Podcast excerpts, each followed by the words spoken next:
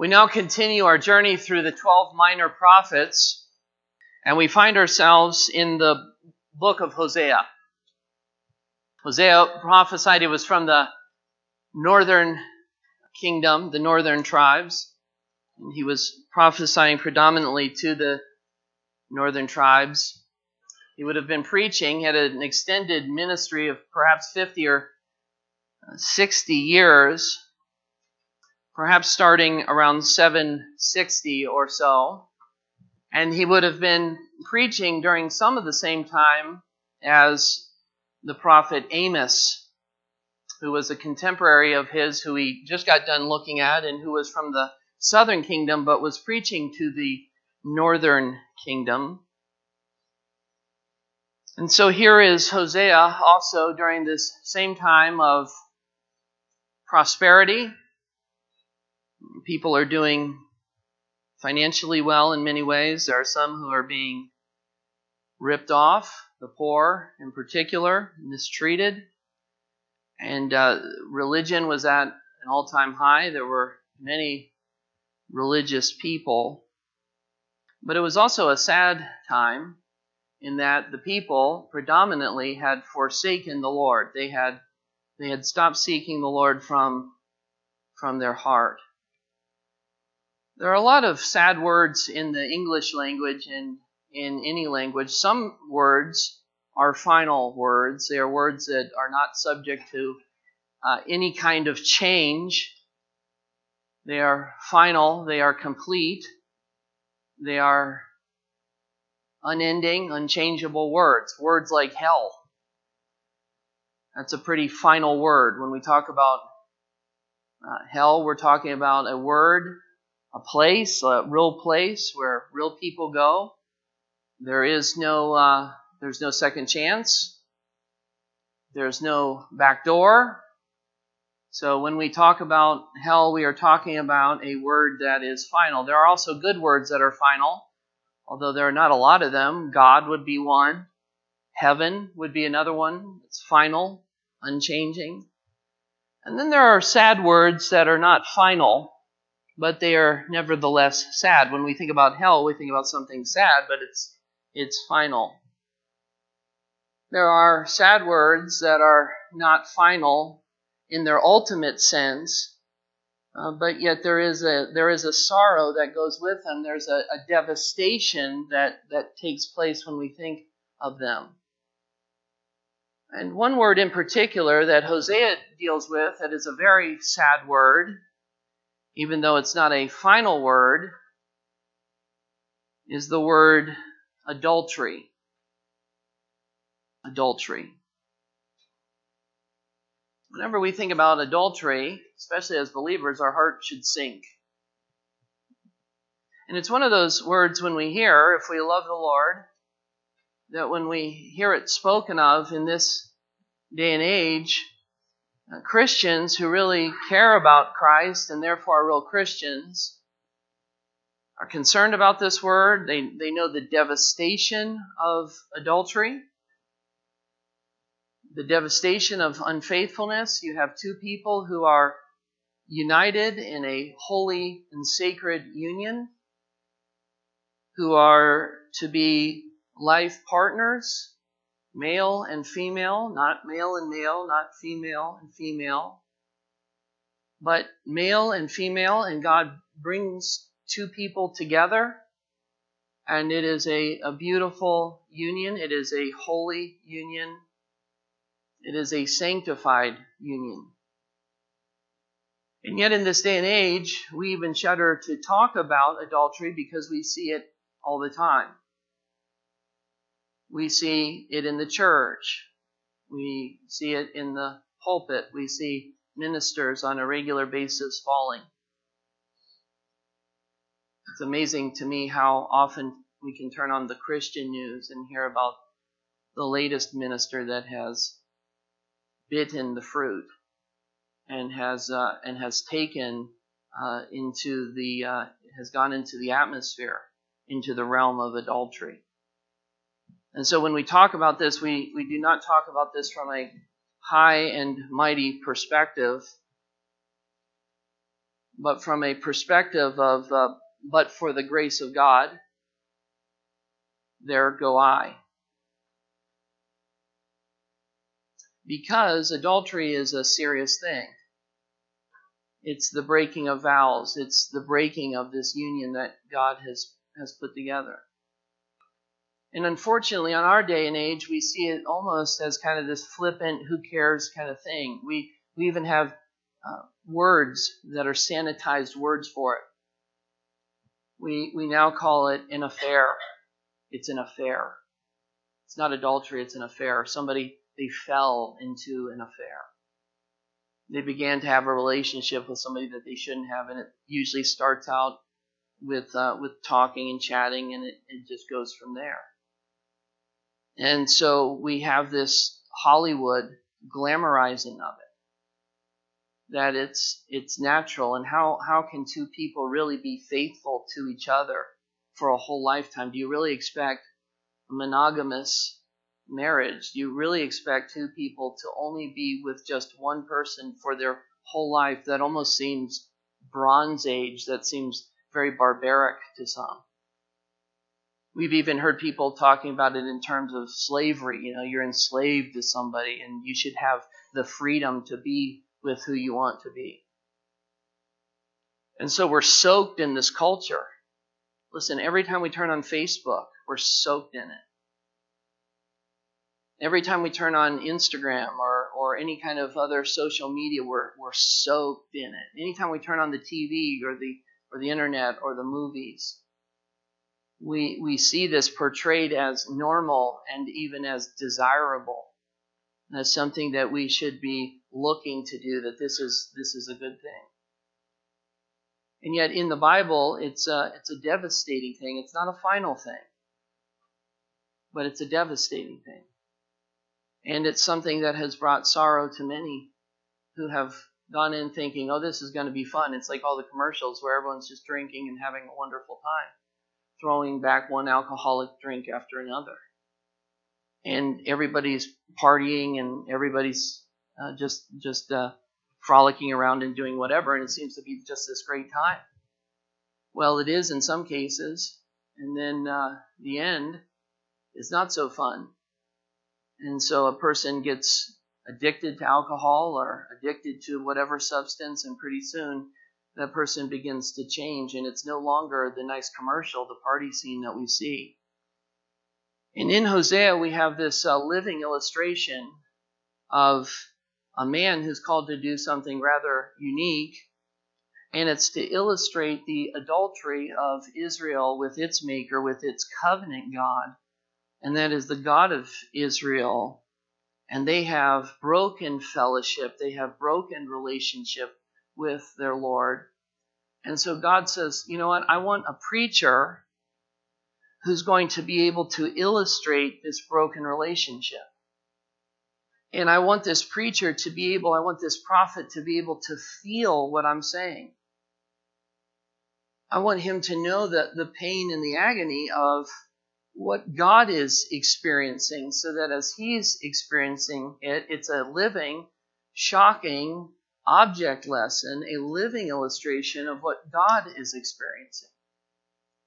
And so God calls this prophet Hosea to, in real life, illustrate what has been taking place with Israel and their God. Flip with me to Hosea chapter 1. Hosea chapter 1. The word of the Lord that came to Hosea the son of Beeri, in the days of Uzziah, Jotham, Ahaz, and Hezekiah, kings of Judah. So there's a string of kings that were leading Judah while Hosea will be prophesying. So this is an extended ministry period that he has. He's also going to be prophesying in the days of Jeroboam, the son of Joash, king of Israel. And this is why we talk about our two kingdoms. You have one king in the north and you have another king in the south. These two kingdoms that make up Israel are what is being talked about here. God is broken over the sin of his people. There is a compassion with God. There is a pain with God as, he's looking at his people and they're going after everything except him. And he's he's looking at this with compassion. He is looking at it as it were with tears in his eyes as he's thinking about their perpetual sin.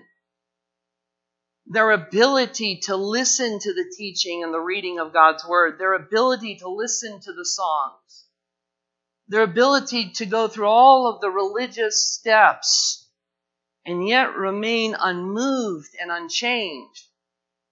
And God is saying to the people, He's saying, in effect, you're cheating on me. You're committing adultery. This is not right. I have been faithful to you. I have loved you. I have cherished you. I have taken care of you. And yet you have run out on me. So he says, I'm going to give you a man who can illustrate in real life and in real time this was a real historical man. And the account that we're about to read is a real account. Some people say, well, this is, must just be an allegory. This is just to illustrate a spiritual lesson, a spiritual point.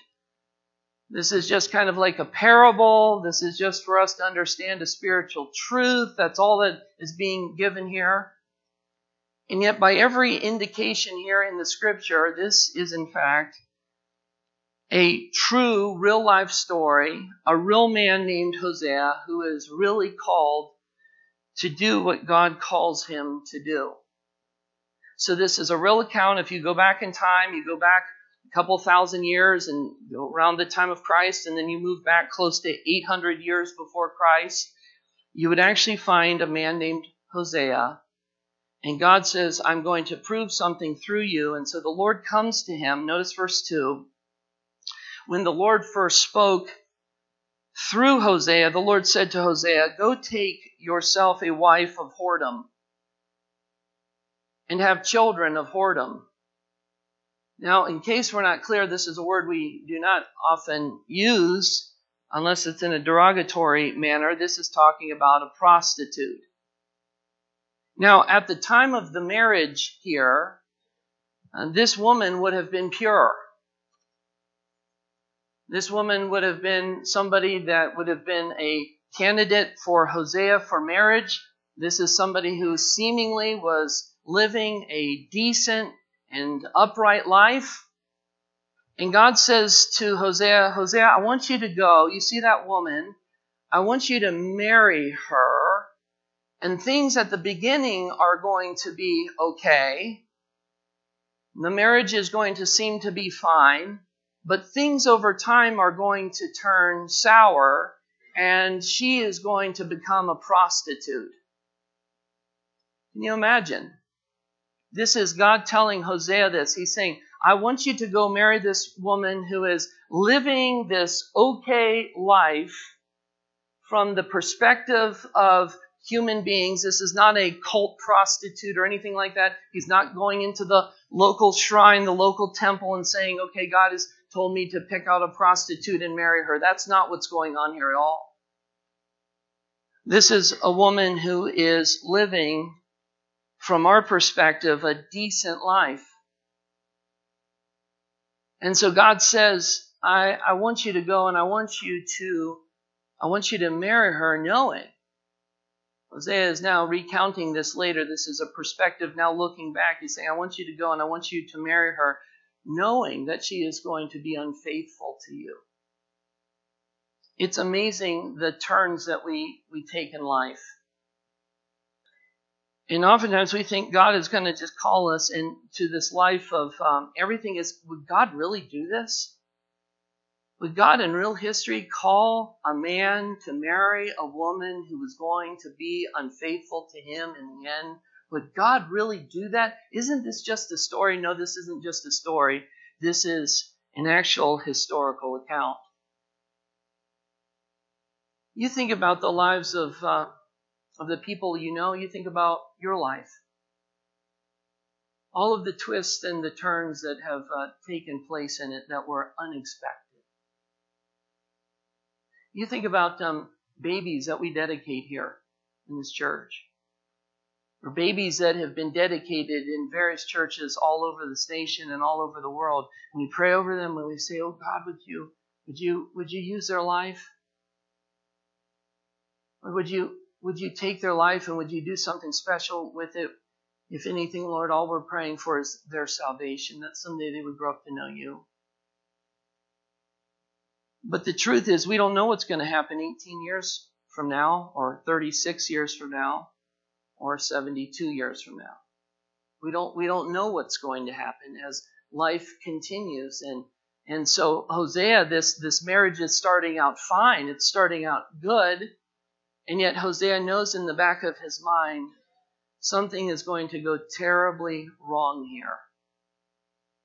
And that is the experience of Christians even in this church. That's the experience of Christians even in this world, where they say things in my life were going okay, and all of a sudden we hit a bump in the road. It was unforeseen. We didn't know this. We didn't expect it. There are some things that are a result of the sins that we do purposefully. They are called consequences. So we do something wrong, and we know that um, if we sow to the wind, the scripture says we're going to reap the whirlwind. And so if we sow to destruction, we're going to reap destruction. And so if we if we go into Turkey Hill with a gun, even if it's a water pistol, and we hold up the clerk, we're going to jail. These are natural consequences. We shouldn't be sitting in jails thinking to ourselves, oh, how did I ever end up here? How did I ever end up here? Well, that's rather obvious. But then there are situations that we didn't ask for. Situations that um, God had ordained in our life that we didn't expect. They were not as a direct result of something that uh, we knowingly did wrong. And yet, God has brought some kind of painful situation into our life to glorify Himself and to illustrate for us His love. So, any teaching that says God, God's not going to ordain for you any kind of pain in your life. You see, I didn't, I didn't ask for this child to rebel. Oh yes, there were there were things that we could have done differently. There were and you think back over the years and you begin to pray and you begin to think, "Oh God, I could have done this differently." But then you begin to think, but it's God who's in charge of salvation and this wasn't a direct consequence of whatever. This is just the ordained result of what God has given to me in this life. Oh God, help me. Help me through. Help me to understand what you're doing. So God calls Hosea and he says to him, I want you to go marry this woman who is going to become a wife of whoredom. And I want you to have children with her.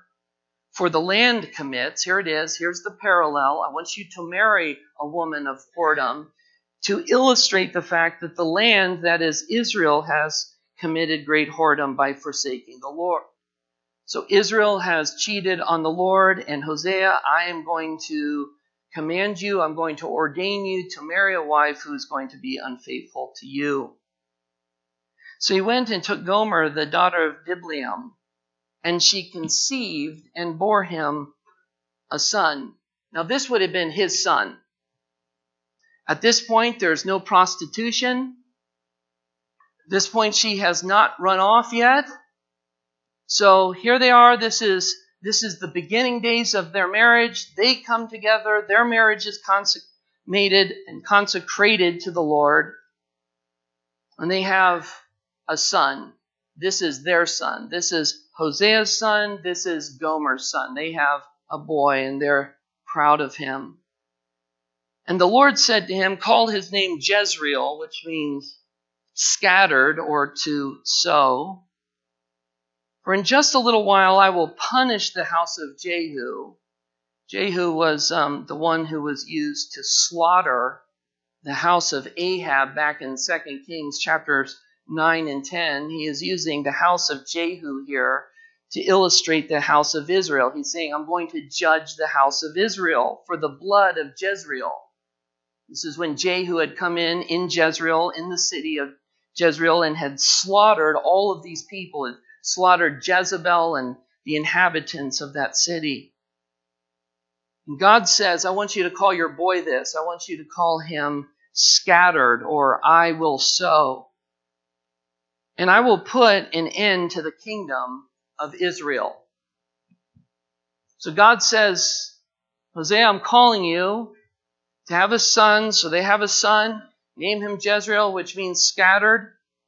He says, I'm going to take the northern kingdom and I'm going to scatter it. I'm going to let, uh, let the foreign nations come in, Assyria in particular, in 722, and I'm going to scatter you as a kingdom. So I want you to name your son that to illustrate what I'm going to do in the future to Israel. Says, I'm going to break the bow. That is the power, the bow, the arrow and the bow, the illustration of power, of military might. I will break the bow of Israel in the valley of Jezreel, verse 5. Now she conceives again. So they have a son, and now they have another child, and this time they have a daughter. But instead of them having a child together, this is a child from another man. So now at this point, Gomer has decided to be unfaithful in the marriage, and she has wandered about and she has hooked up with some other man, and she has conceived, and now she is pregnant with a daughter and has a daughter. So you have this husband and wife, Hosea and his wife Gomer, and they're about to have a baby, but it's not his baby. So the first baby is their baby together, the second baby is not their baby together. So she bears a daughter. Now they're still together. Can you imagine the pain of this? The pain. This is what God is experiencing. Here she's having a child. This should be a, a wonderful and happy occasion, but instead of them being able to celebrate together, he knows, she knows. She knows this is not his child. And the Lord said, Call her name no mercy or no pity. For I will no more have mercy on the house of Israel to forgive them at all. But I will have mercy on the house of Judah, and I will save them by the Lord their God. I will not save them by bow or by sword or by war or, or by horses or by horsemen. So he says, Listen, I'm not going to have pity anymore on the northern kingdom. I want you to name your little girl no pity, no mercy. Instead of repenting and crying out, Israel has not cried out. They have not asked for mercy. They have not come and asked for the compassion of God. In fact, they have continued in their in their whoredom, in their harlotry. And as a result of that, God is saying there is coming a point where I'm not going to continue on in this relationship as it is any longer. I'm going to break it off. I'm not going to continue to allow Israel to just go on in their unfaithful state day after day after day. So I want you to name this precious little girl, I want you to name her No Pity. So now you have two children, and you would think that perhaps it would end there. But she conceives again, and uh, she has another child, no mercy. Verse 7 I will have mercy on the house of Judah. She weaned no mercy. Verse 8 And she conceived and bore a son. So she has a son, she has a daughter, now she has another son. And the Lord said, Call his name not my people. This is very clear that this is not his son, just as the Lord is saying, Not my people. Now, the Jews are always going to be and hold a special place in the Lord's heart. They were uh, under the plan of God clearly in the Old Testament. And in the future, when he comes back, there's going to be a future restoration of ethnic Israel. And uh, we even see the beginnings of that here in 1948. Israel is planted in their own land. This is a, a special time. God is beginning to once again fulfill prophecy we believe in our very time before our very eyes. But there has been a time of scattering, and there has been a time of the breakage of the kind of relationship that they had. And so it is as if somebody were to say they, there's two cousins, and uh, two cousins are fighting, and one cousin finally says, You know what? You've hurt me so bad. You're not my cousin anymore. Well, they're still cousins, and uh, they still have this uh, blood relationship. but the relationship of fellowship is broken. And that's exactly what God is saying here about Israel. He's not saying, I'm completely done with you forever. I'm going to completely cut you off for all time. But he is saying, in this current relationship, the way that it's going, I'm not going to allow it to continue anymore. And I'm going to call you not my people. By the way, there are people today who talk about the Jews being the people of God. And in one sense, there continues to be a prophetic plan for them. There's no doubt about that. That is very clear in the scripture. But it's also very clear in the scripture that just because somebody is a Jew by birth does not make them a child of God. So, in that sense, they are not the people of God. The people of God are those who have been bought by the Lord Jesus Christ who have repented of their sins and who have placed their trust, who have placed their faith in Jesus Christ, those are the people of God. So whenever you see a Jewish person walking around, you can think to yourself, yes, they definitely had a plan. There was definitely a plan of God in the Old Testament for them. Yes, God still continues to use them, and there is a definitive plan for them in the future. But just because somebody is born and has the ethnicity of a Jew does not make them a child of God. And so we see people as we're traveling home, we see people all the time walking the bridge, the Market Street Bridge, Jewish people with their long beards. And the other day I saw a, a Jewish man as he was uh, uh, pushing a stroller of his baby, was reading some kind of prayer book or or perhaps even the Old Testament. Maybe it was the um, first five books of the Bible out loud as he was pushing his little baby along. And I'm thinking to myself, that's wonderful that you're doing all of this, but unless you know Jesus Christ, you do not know God. The only people who know God, the only true people of God, are those who know the Son. And so God is saying here, You're not my people. And yet there's hope. He says here at the end of uh, chapter 1 in verse 11, he says, And the children of Judah and the children of Israel shall be gathered together and they shall appoint for themselves one head, even though there are two kingdoms, the north and the south, that in the future they are going to come together again. There's going to be no more northern kingdom and no more southern kingdom, but there's going to be one head, and he's going to come from the Davidic line from the southern kingdom, and they are going to bring themselves. This is this is what we're waiting for to happen in the future as they come together. So right now they have been scattered. They are under the discipline of the Lord. Many Jews are coming to the Lord, but in many ways they are under the discipline of God. Currently, right now, there is a, a hardening that has come upon Israel. But there will come a time when they will be back under one head, and they shall go up from the land, for great shall be the day of Jezreel. So God is talking to Hosea and he's saying there is unfaithfulness here. You've been unfaithful, Israel. You were called my people. I'm going to call you at a certain point no longer my people, not my people. Where I once had pity upon you, there is no longer going to be pity. And you would think that there is going to be a turning around here. You would think that there would at some point be Israel saying, God, forgive us of our sins. Lord, we, we want to come back. Lord, we want to stop committing spiritual adultery. But it actually gets worse. It actually gets to the point of separation. So here is Gomer, married to Hosea, faithful in the beginning. All of a sudden, there's a turn in the relationship. No more faithfulness. They birth two children. They're not his children. This is a this is a sad situation. You think about the children of Israel as they're brought up out of Egypt. They're starting good. Everything seems good. They're praising the Lord as they're going through the Red Sea. Some of them are scared to death.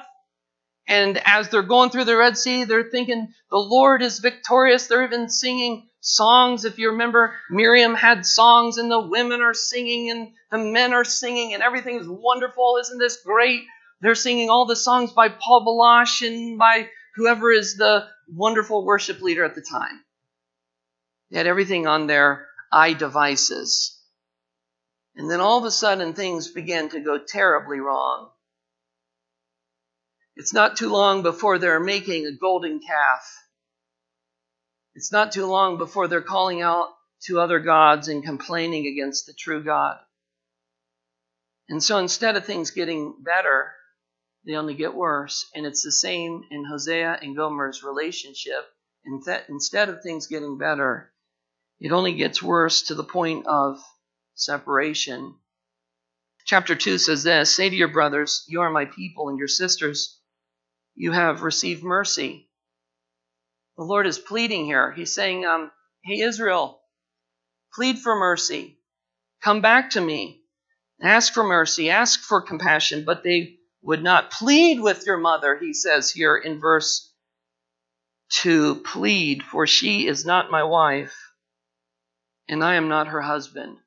By the way, this is not a final divorce here. This is more of a, of a threat. This is a pained exclamation of God. He's saying to Israel, You're not my wife anymore. I'm not your husband. Painful stuff, but there's not a final divorce. And you might say to yourself, Well, I thought God divorced Israel. Isn't that in the Bible somewhere where it talks about God divorcing Israel. Well, there are a couple texts. Let's look at one of them, probably the main one, Jeremiah chapter 3. Jeremiah chapter 3, verse 8.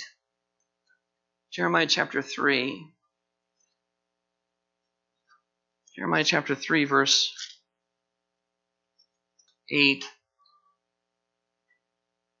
says this she saw that for all the adulteries of that faithless one, Israel, so here Israel again is faithless, committing adultery, I had sent her away with a decree of divorce. So you say, well, right there, it's in Hosea, it talks about I'm not your not your husband, you're not my wife. Here in this text here in Jeremiah chapter 3, it talks about a decree of divorce. But this is talking here specifically to the northern kingdom. This is talking here about kings that have usurped the throne. There was a whole line of kings in the north that were not from the Davidic line. And God is saying, with that line, with that kingship of the illegitimate kingship of the northern kingdom, He is saying, I'm going to divorce you. But never in Scripture does He divorce the Jewish people. And in fact, never in Scripture does he divorce the southern kingdom from which the king of all kings would rise from the tribe of Judah, the lion of the tribe of Judah. He never divorces them. And so when he is talking here in Hosea in language of divorce, it's not final divorce, it's language of pained separation. God's saying, I'm so pained. Have you ever told someone you hate them? Have you ever said something to somebody out of pain? And of course, we're sinful, emotional people, and we say things like, You're not my cousin anymore. You're not my brother anymore. What you did to me is unthinkable. You're not my sister. You're not my mother. Ever have a daughter say that to you or a son say that to you? You're not my mother. You're not my father or even the pain of a father or mother saying that to their own child. And there have been people who have said that in their own pain and their agony. And they say to their son, they look at them and say, You're not even my son anymore. Well, what does that mean? Does that mean all the blood is cut and all the technicalities of father son relationship are cut? Absolutely not, but there's pain there. And yet, God, how much more with his righteous affections that aren't up one day and then down the next, is looking at Israel and saying to Israel, I'm no longer your husband. This is pained talk, and you're no longer my wife. But Gomer continues to play the part of the whore. Look with me at uh, Hosea chapter 2, verse 5. For their mother has played the whore. She who conceived them has acted shamefully. She has said, I will go after my lovers who give me my bread and water, my wool and flax, my oil and my drink. He said, I'm not staying here. I'm not staying with you, Lord. well, Lord, I'm going to go after that which is going to fulfill me. I'm going to go where I can find the money, the oil, all the things that I need. It's not here. I'm not staying here anymore with you, Lord. And Gomer is saying the same thing to Hosea, her husband. She's saying, I'm not I'm not staying here. I'm going to go elsewhere to find what I need. I'll go elsewhere for my wool. I'll go elsewhere for my flax, my oil, and my drink.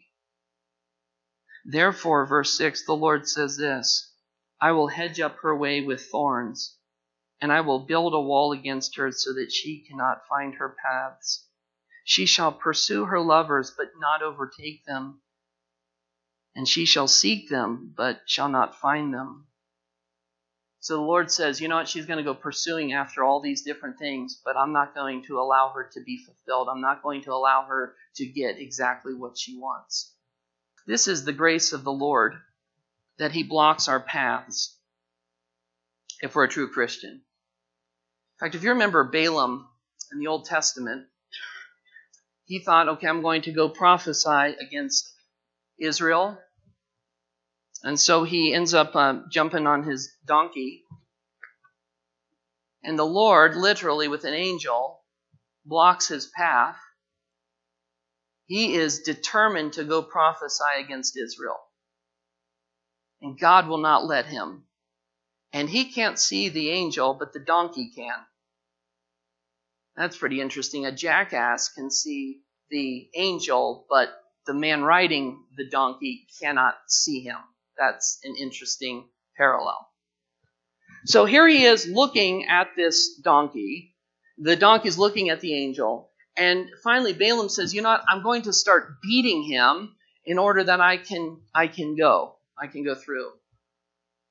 And of course, the donkey in the end ends up laying down. He won't go anywhere. And so finally, the donkey looks up at Balaam and says, Why are you beating me? He talks. That's an interesting thing when you get a talking donkey.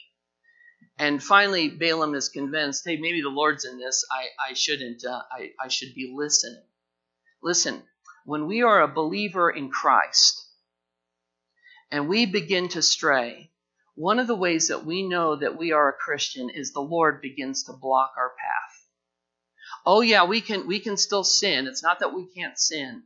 But the things that we're desiring to fulfill us, we're, we're going after them, and we are trying to find fulfillment in these things. And so we're going after these different sins, even as a believer, and we're going, this isn't working. And so we turn to the left, and this doesn't work. And we turn to the right, and this doesn't work. What is the Lord doing? He is hedging us in. He's saying, I love you so much, you can, you can go out and sin, but I'm not going to allow you to be fulfilled in sin, and I'm not going to allow you to continue in sin. It's interesting in 1 John chapter 5, there's a verse there that says there is a sin even unto death. This is written to believers. The Bible is clear that a person who is a believer, if they are so determined to continue in their sin, and the Lord is pleading with them, please repent. They say, I'm not listening. But they're a believer. Down deep, they know the truth. God is saying, Come back to me, come back to me. And they're saying, No, I'm going after my other lovers over here. No thanks. That's that's too simple for me. I don't I don't want that life. God's saying, Come back, come back, come back. Not listening. There is a point where God, in His mercy, reserves the right to take that person home. And that's what it's talking about when it says in 1 John chapter 5 that there is a sin even unto death. Listen, there are believers who continue on their path. They're true believers. This is not this is not the teaching that says you can just pray a prayer and be saved and then just go live any way that you want. That's not what we're talking about. We're talking about a true believer. Somebody who has started out right. They really love the Lord. It's not that there was just a fake faith or false faith. It wasn't just a prayer to them. They really love the Lord. They're going after the Lord. And for some reason, something begins to catch their eye. Jesus says, I want your, I want your focus, I want your eyes, I want your, your, your focus, your dedication. I want you to train your eyes on me. And the person's looking at Jesus, looking at Jesus, looking at Jesus. All of a sudden they start looking over, looking to the left, looking to the right. all of a sudden they start taking a step over here, not focusing on the Lord anymore, taking another step, taking another step. This is what the Lord is saying about Gomer. He's saying, I'm going to hem you in. You're going to go here, you're going to go there, you're going to pursue these things. But Gomer, you are not going to be able to find fulfillment in these things, and you're not listening carefully. You're not going to be able to do them with ease. Whenever a person can just continue to sin with ease, no seeming consequences, no discipline of the Lord, no being hemmed in, no hedges around, we've got to ask ourselves does that person really know the Lord? Have they really come to a saving knowledge of Christ? But if you're a believer and you're going after these other things, and you find yourself being blocked, you think, I, I thought it was going to go over here, and yet it just doesn't feel right. I thought it was going to, and I thought it was going to go over here. It's not feeling right. That's the Lord's kind discipline to you to hem you in.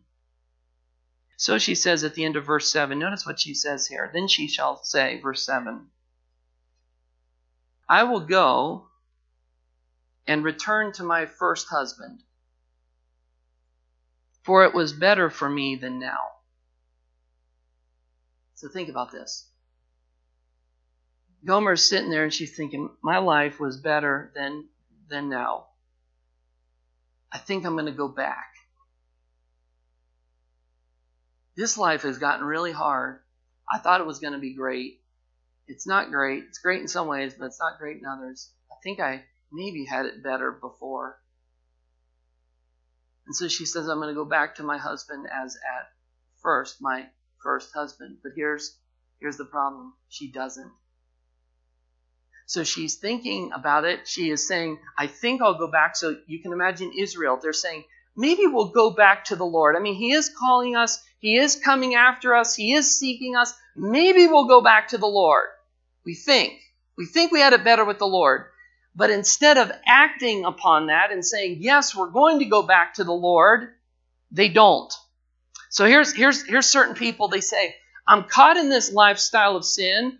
I know I should be turning and going back to the Lord. I know I, I shouldn't continue on this. I don't want to go down the path all the way to 1 John 5 or 1 Corinthians 5 where the flesh is destroyed. I don't want to die here.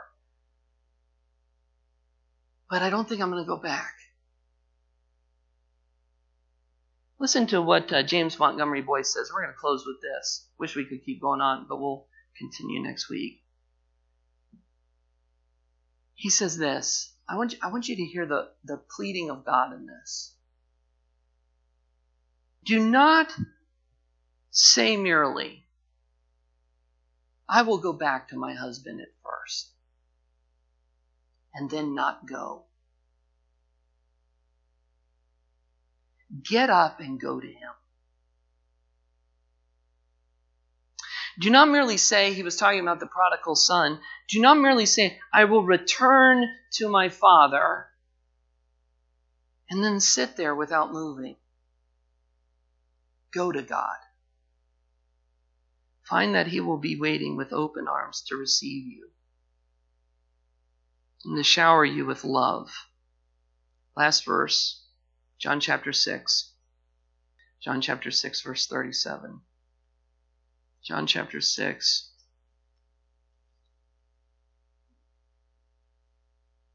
Verse 37 says this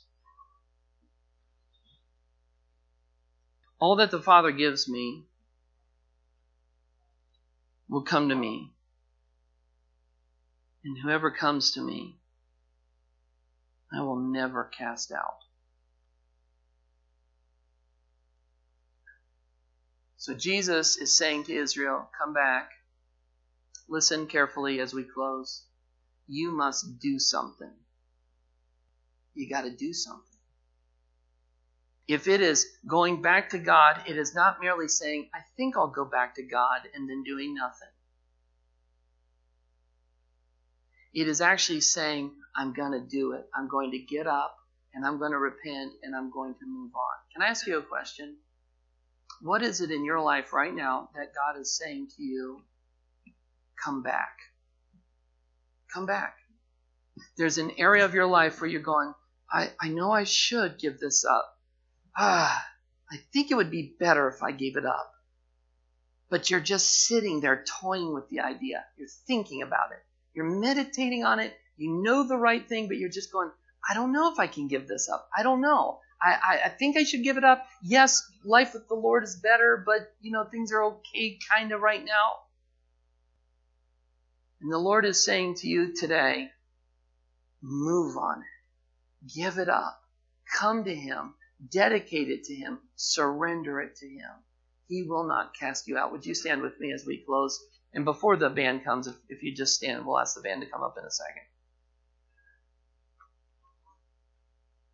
Father, we thank you for your word today.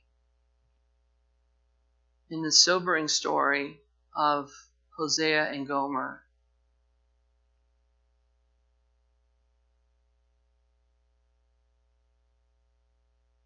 And Lord, I pray if there are things in our lives, even right now, that we are we are saying, Lord, we need to give this up. We need to change this. We need to we need to come and ask you for forgiveness in this area.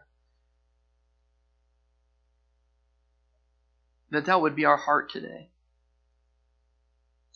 With every head bowed and every eye closed, the Lord is speaking to you about something. You're just saying, I need to go back to the Lord. I need to go back to the Lord. You're already a Christian. You already know Him. This is not a matter of well, I think I need to get saved. And, and if you need to come to Christ for the first time, I'd be glad to talk with you afterwards. But this is not an issue of being saved. This is an issue of running from the Lord in a certain area and saying, Lord, I need to come back to you in this area. I need to come back to you. Would you raise your hand and say, There's just something in my life that I need to surrender to the Lord? Is there one here today? I need to surrender something to the Lord. Hands all over. Anyone else? Don't wait. Don't wait. I need to surrender this to the Lord. I need to surrender this to the Lord. I give this up. I give this up. Thank you, Lord. Thank you, Lord. Lord, do you see the hands all over? Lord, we bless your name. We thank you, Lord Jesus, for you speaking to us. Lord Jesus, we pray that you would break down walls of resistance in our heart against you. Break down walls of resistance, we pray. Pray this in the mighty name of Jesus. And everyone said, Amen.